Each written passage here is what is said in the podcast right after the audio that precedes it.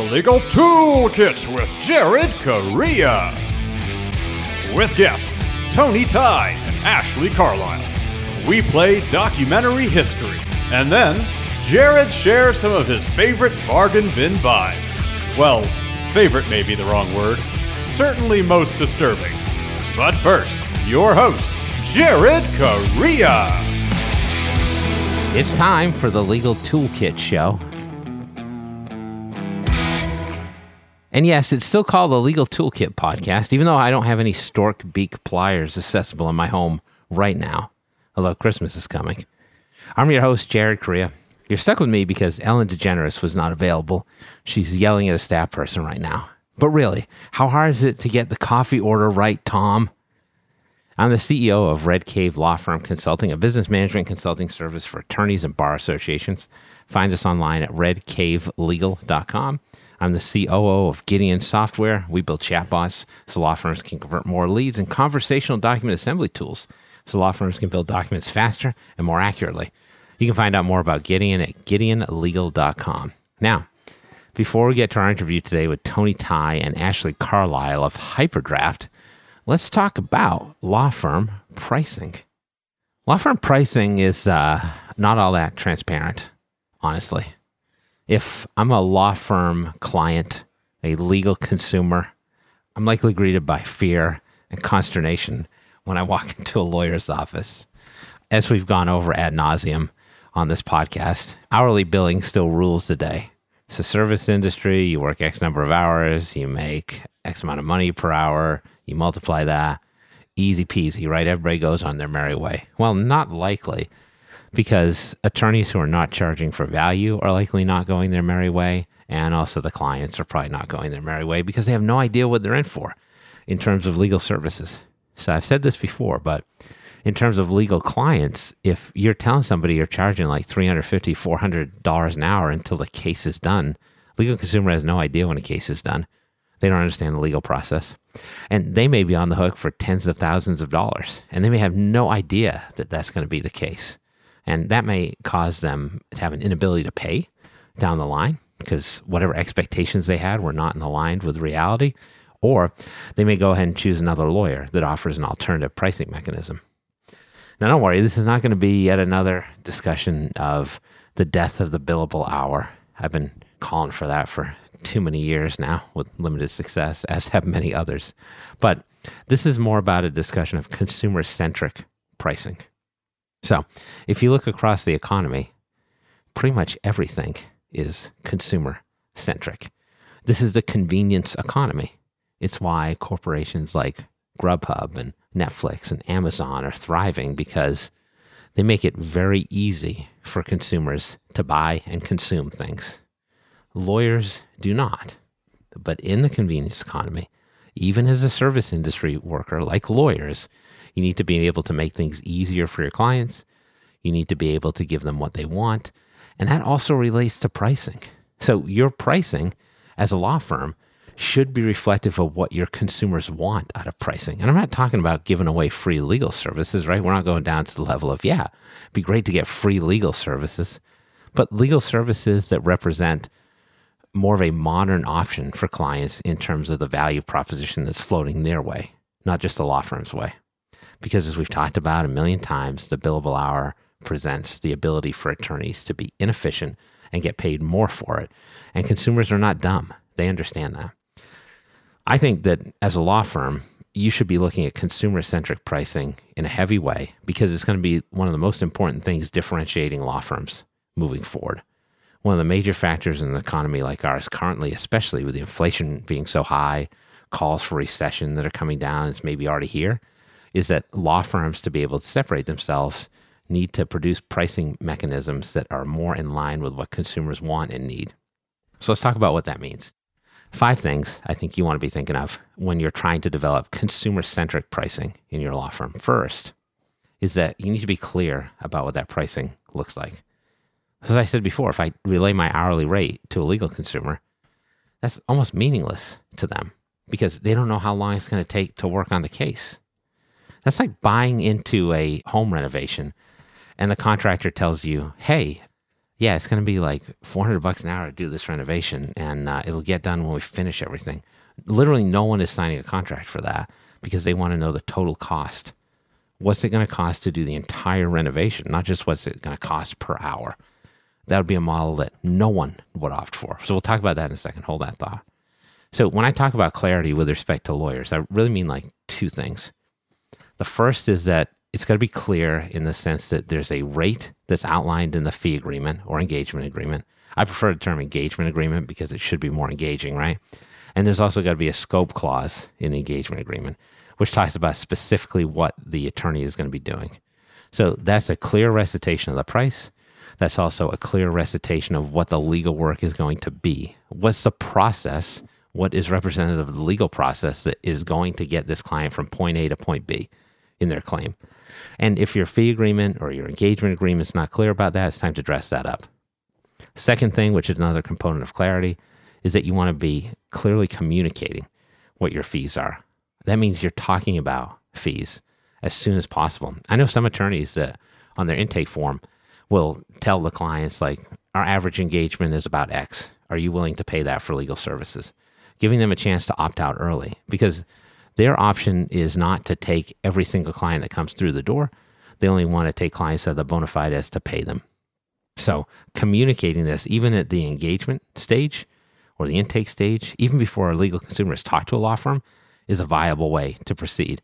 And if you don't do that, then I think you probably have the fee conversation during the uh, initial consultation meeting and find out whether or not this person is willing to pay you. And if they're not willing to pay you what you need to get started, whether that's a retainer or a portion of a flat fee, whatever it is, you have the ability to and you can walk away, and you should. Third thing, I've talked about this before total cost.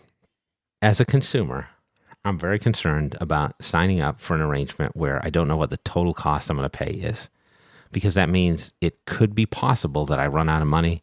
I only get half of what I need. And this is how most lawyers bill because that's how hourly billing works. And that's a dangerous game for lawyers to play as well as consumers because those consumers may walk away from an attorney who's willing to approximate a total cost. Now, you notice I use that word approximate because you may not be able to give a guaranteed total cost, but if you can give the consumer some idea of what the total cost of the representation is going to be, that's going to be really helpful two other things in terms of what is reflective of consumer centric fee. You need to give people options. So it doesn't necessarily have to be that you offer hourly billing and that's it. You can have flat fees, as we've talked about before on the show. You can have subscriptions. You can sell products, not just legal services. But the thing that is readily apparent, which not a lot of attorneys exercise, is that you could mix this up. You could have hybrid arrangements. You could have hourly billing tied to a flat fee. You could have subscriptions tied to products. So lawyers are very myopic in the way they think of billing their clients. It has to be one thing and not any other thing. But if you start to mix and match, that might provide some viability for your specific client base. Lastly, in terms of consumer centric pricing, I think you want to be thinking about risk mitigation. So, how does a consumer avoid the risk of paying for an open ended arrangement like legal services? there are many ways you can do this, but a couple options would be a limited scope representation. So you're going to do components A, B, C, D, and E of the legal service, and you only do A. See how that goes. If that works, we move on to B. If that works, we move on to C. That gives the consumer the option to get out at any break point, and also the lawyer as well if it's not going particularly well. The other thing I've seen law firms use are success fees. So I'm going to quote you a, a number of hours or a price. And if I'm below that, I'm going to get a success fee, a bonus of sorts because I've completed the work more quickly. Or alternatively, I'm going to give you discounted rates, whatever that rate may be, if I go over my projection.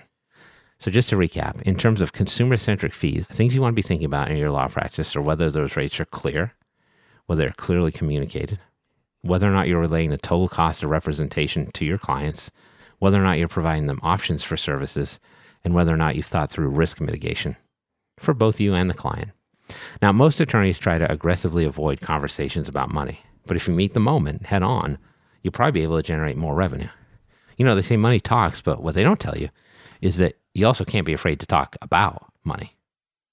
You know, it's always money. Joshua Lennon. And he's got this week's Clio Legal Trends Report Minute on tap next.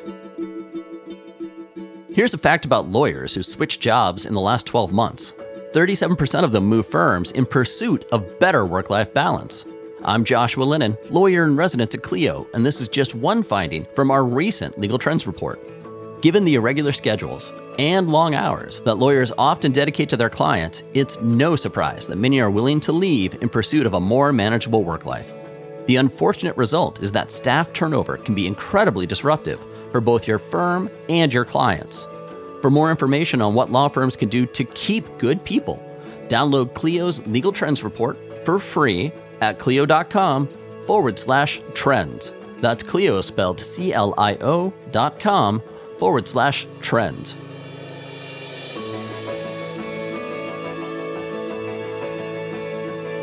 Okay, let's ride the wave of another unscripted interview and see how this goes. I'm cautiously optimistic.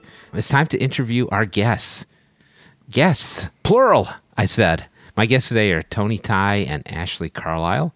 Tony is the CEO and chief engineer at Hyperdraft, and Ashley is head of marketing.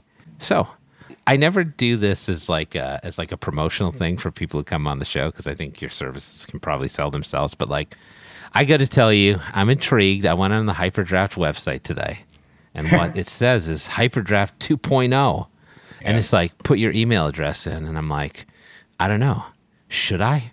Can you reveal anything about Hyperdraft 2.0? Or are we still in like you can reveal nothing about Hyperdraft 2.0? You know what's funny? Every time we talk to you, there's something else that's like highly confidential, secret that we're gonna about to push out. Uh, Why are you I always would love- teasing me? I'm always teasing. You know what's fun, funny? I'll share this with you and your listeners. Since Yes. we took down the main website, we've had more email signups than ever before, which is hilarious. Because you were like, I just now I need to know. Like before there was something here, but now there's nothing, and I, I need to know what's happening next. I Yeah, think it's just I'm, like in- I'm intrigued. I think that's the part of the strategy. I mean, you can you can thank uh, Ashley for all of that. Um, all right, so I want now that we've gone down this road, I want to talk to you guys a little bit about document management, document assembly. So, can you give me like the rundown on Hyperdraft 1.0? Can we talk about that? Hyperdraft 1.0 was solving for DocGen, and DocGen kind of you know runs the gamut in terms of like self-serve, just basic mail merge like features. The second step is kind of like the visual builders and the you know will help you craft these things yourselves with some basic Right. logic. And then the third one is like fully serviced. You know, you think your Contract Express or your HotDocs, where they have a pretty robust platform. And then the way to think about Hyperdraft is we're all three buckets all in one.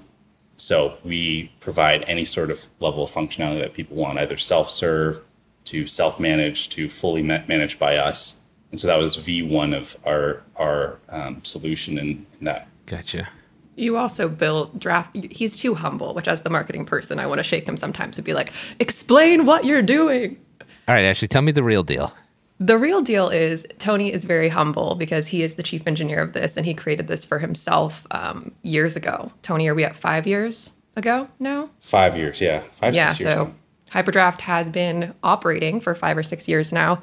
And Tony originally built it to run the gamut, like he said, of all of kind of the different tiers of document automation that are out there to make sure all the functionality is there. But also, he added actual drafting features that lawyers would use. Hmm. So, redlining, precedent carousels, you name it, it's actually in there. So, it's not just a quick questionnaire and you get a document out. You can still have the experience of kind of you know, a lot of drafting and a lot of what lawyers pride in drafting is kind of like their expertise of crafting certain provisions and saving language that they like over time. You still get that experience in Hyperdraft, which I think is why people love it because you're not just having a that shit. sterile questionnaire that you're answering. It is more interactive and you're doing a lot of the stuff that you actually like about drafting. Did I actually like drafting when I was practicing? It depended on the day, but Tony made it better. But he's very humble, which as the marketing person, I literally I yell at him every day, which Well played. I was promised a discussion on the history of document assembly. I'm a big history person. So, All right. talk to me about like where it was, where it is now, how do we get to this point, and why do solutions like this need to exist? where it was. It started, I mean, you can trace it back to people's need to make money, right? Like any solution, you got to think back and look back at, at people's desire to make money. And so it started with Yeah. invoicing. So I worked for a telecom company. You know, we negotiated this deal a few years ago with an IT company that were building technology, or sorry, servicing technology that was built like 30, 40 years ago, written on something called COBOL. But it started with trying to generate invoices, right? Billing and invoicing. And so it started with this simple concept of mail merge, right? Here are fields that you need to plug information into. Let's start there.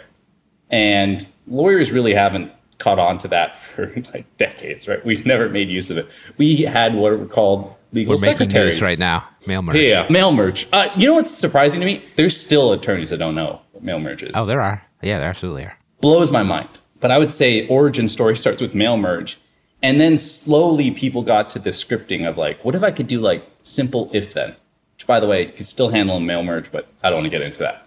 So, you know, people started writing very simple scripting. And then it got to, okay, let me script inside of Word documents, right? Let me write like these complicated scripts on like, oh, if this, then throw this huge chunk of text in there.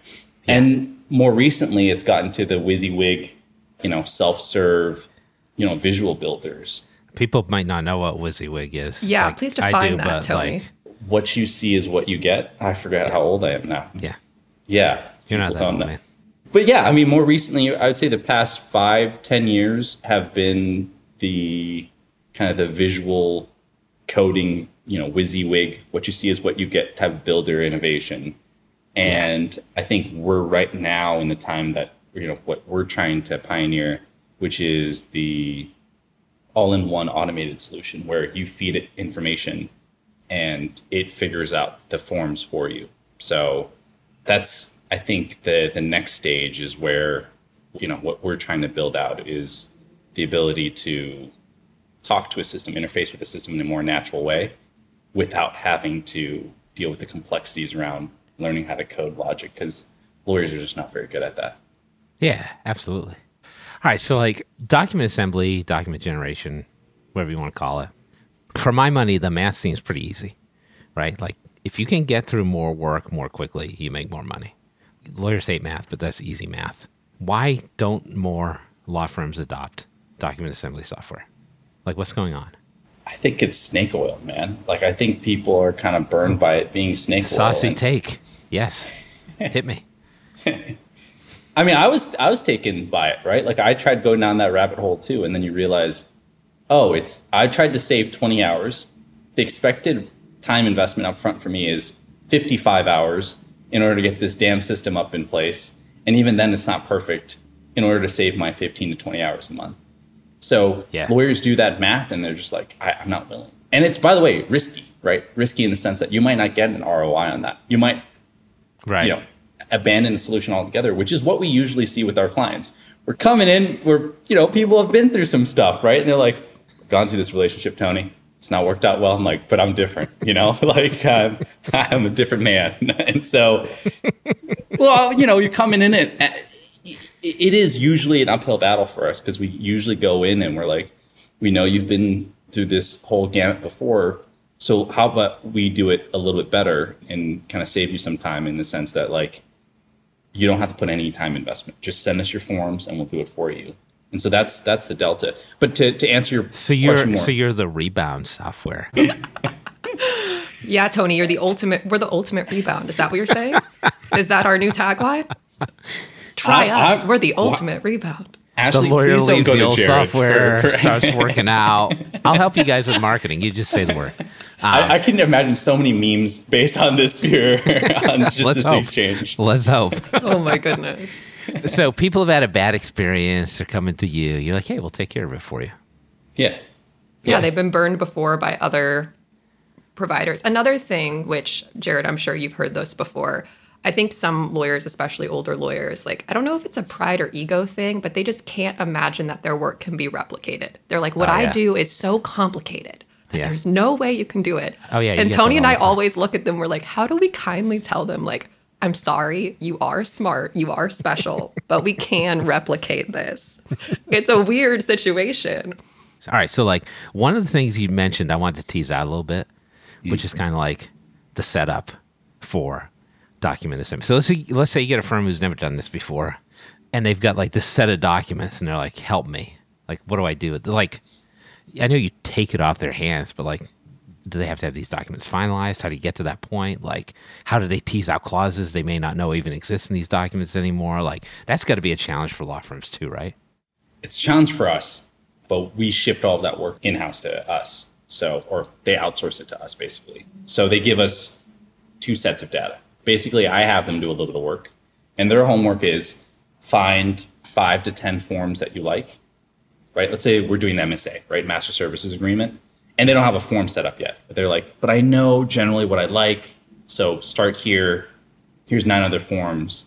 And then, you know, there's no secret to it. We run red lines. We figure out how that works and, you know, which provisions they prefer, with some optionality there.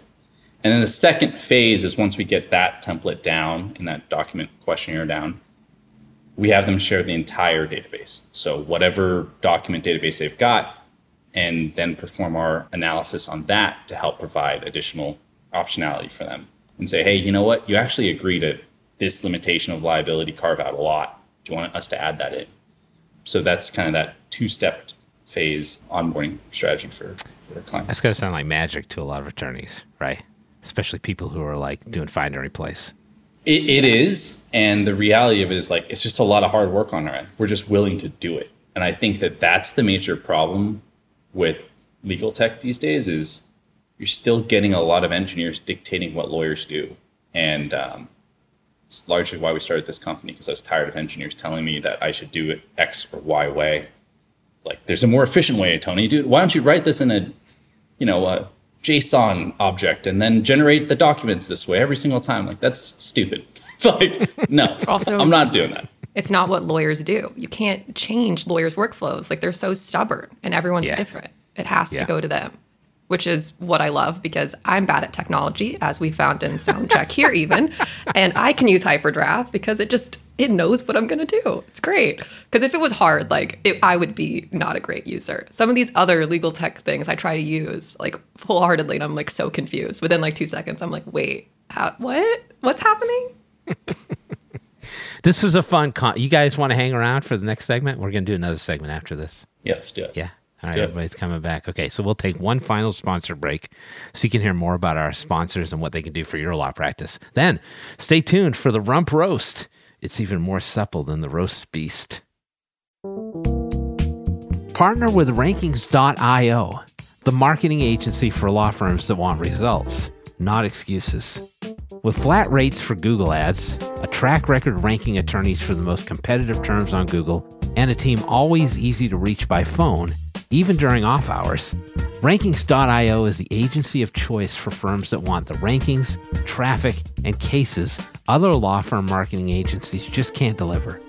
Visit rankings.io for a free consultation and start seeing your firm grow.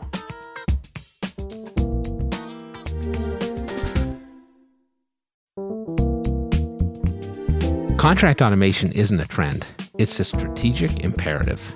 Though big players in the e-sign world will make you believe implementing it will cost you big bucks and more than a few headaches, it doesn't have to be that way. DocuBee is an easy to onboard, full suite of products that includes e-signature, brilliant workflow capabilities, and AI contract automation at nearly half the price of those out-of-touch behemoths. The one thing DocuBee doesn't automate? Their customer service. Visit get.docubee.com slash contracts to set up a call with a real live person. DocuBee will be with you every step of the way.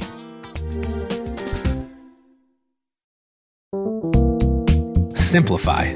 With Cosmolex, the only fully integrated practice management solution. Everything you need, accessible anywhere. Trust and general accounting is built in, so you don't need QuickBooks. Cosmolex's Money Finder reminds you to bill for work you put into client matters so you don't leak money. That's messy. Lower cost, better business, and less frustration. Yes, please. It's all built in with Cosmolex. Free trial and take 20% off your first year at cosmolex.com.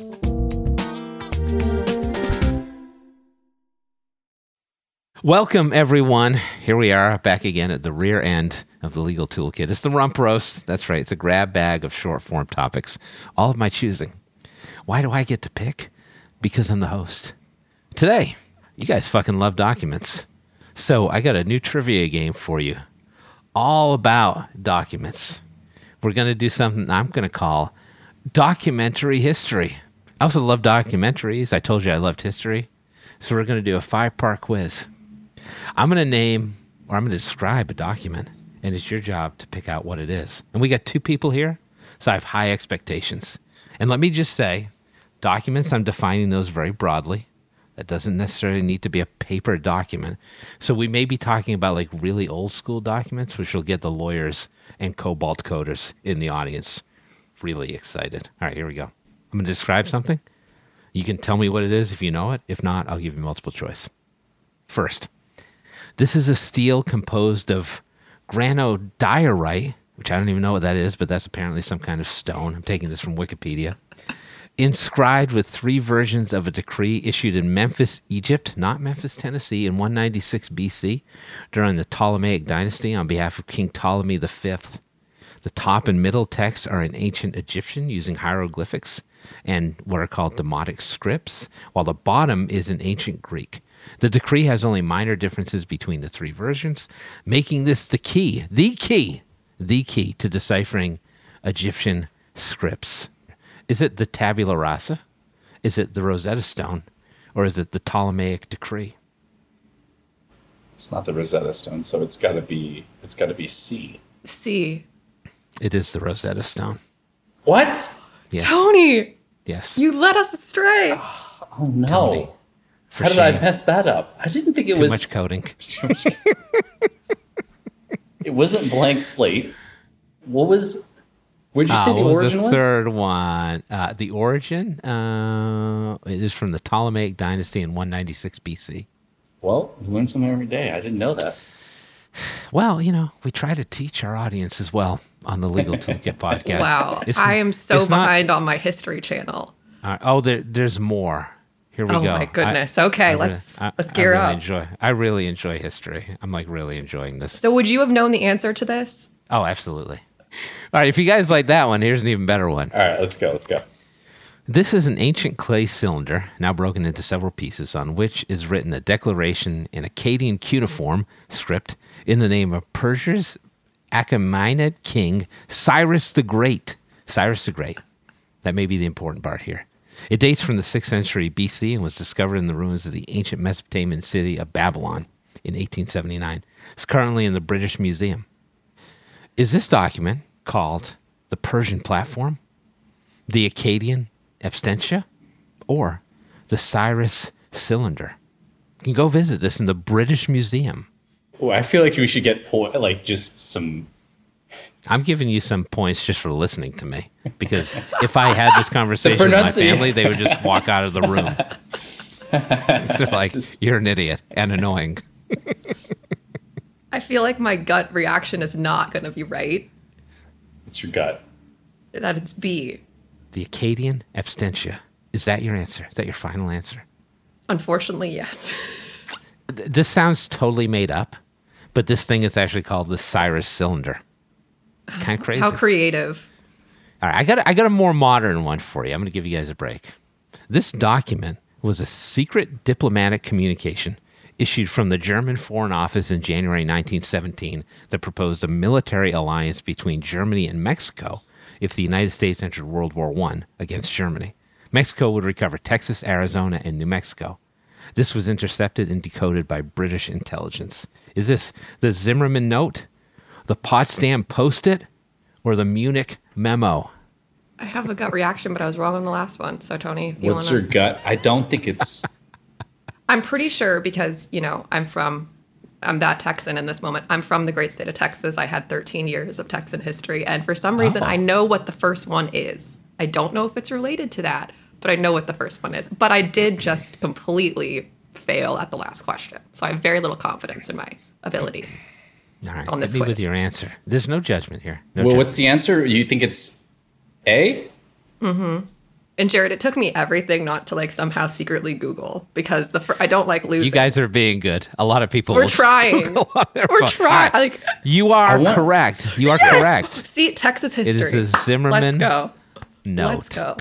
And that would have sucked because, like, imagine if like Germany and Mexico were in an alliance. Maybe there's no Taco Tuesdays. Maybe What it's was C? Schnitzel What- Saturday. Oh, the Mu- the Munich memo. I totally made that up.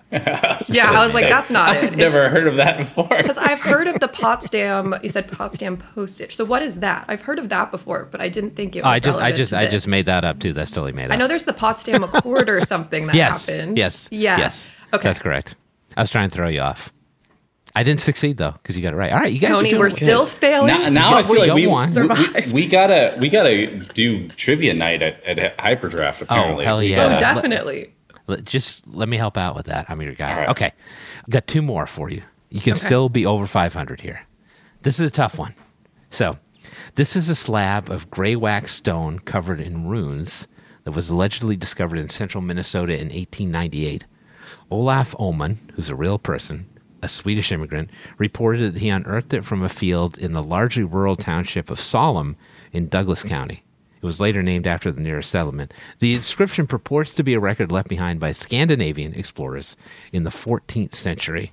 There has been drawn out debate regarding the stone's authenticity, but since the first scientific examination in 1910, the scholarly consensus has classified it as a 19th century hoax.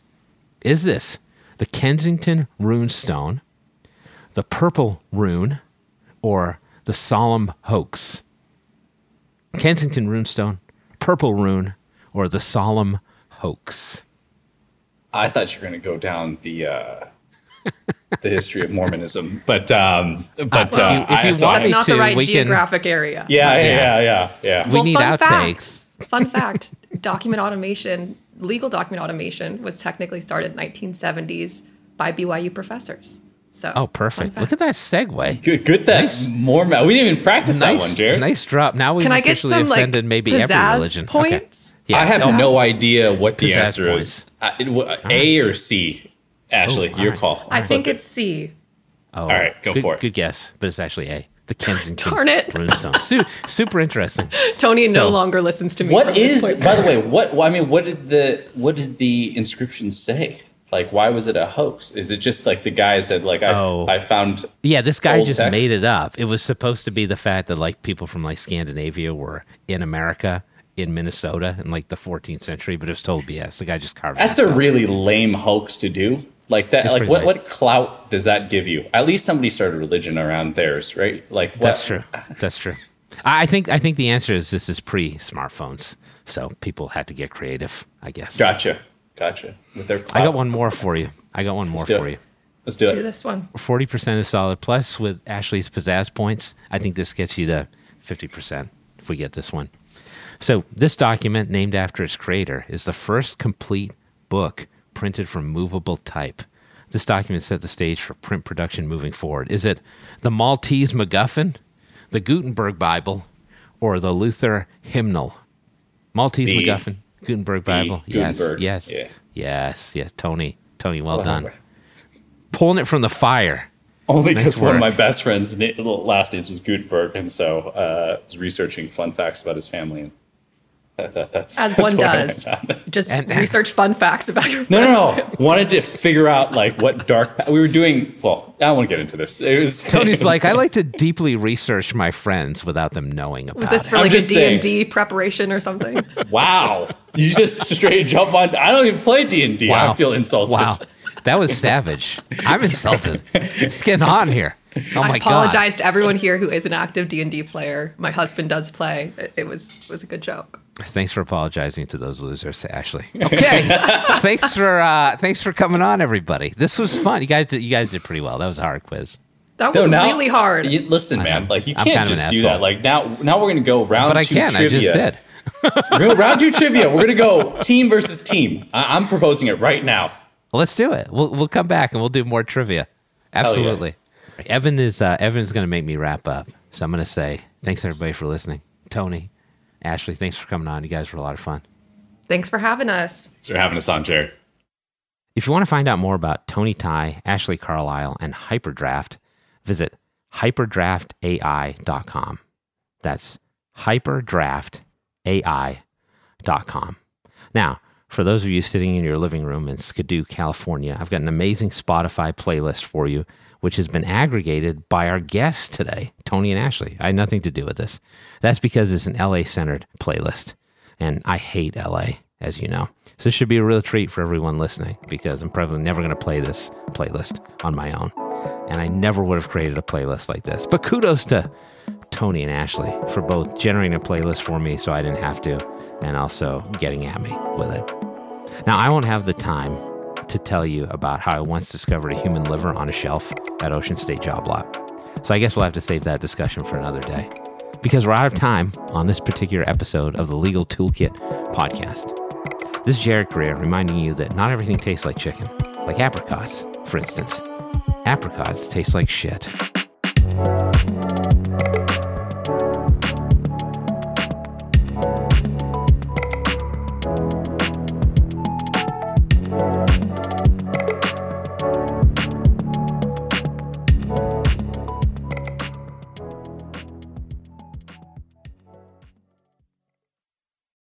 If you're a lawyer running a solo or small firm and you're looking for other lawyers to talk through issues you're currently facing in your practice, join the Unbillable Hours Community Roundtable, a free virtual event on the third Thursday of every month. Lawyers from all over the country come together and meet with me, lawyer and law firm management consultant Christopher T. Anderson, to discuss best practices on topics such as marketing, client acquisition, hiring and firing, and time management. The conversation is free to join, but requires a simple reservation. The link to RSVP can be found on the Unbillable Hour page at LegalTalkNetwork.com. We'll see you there.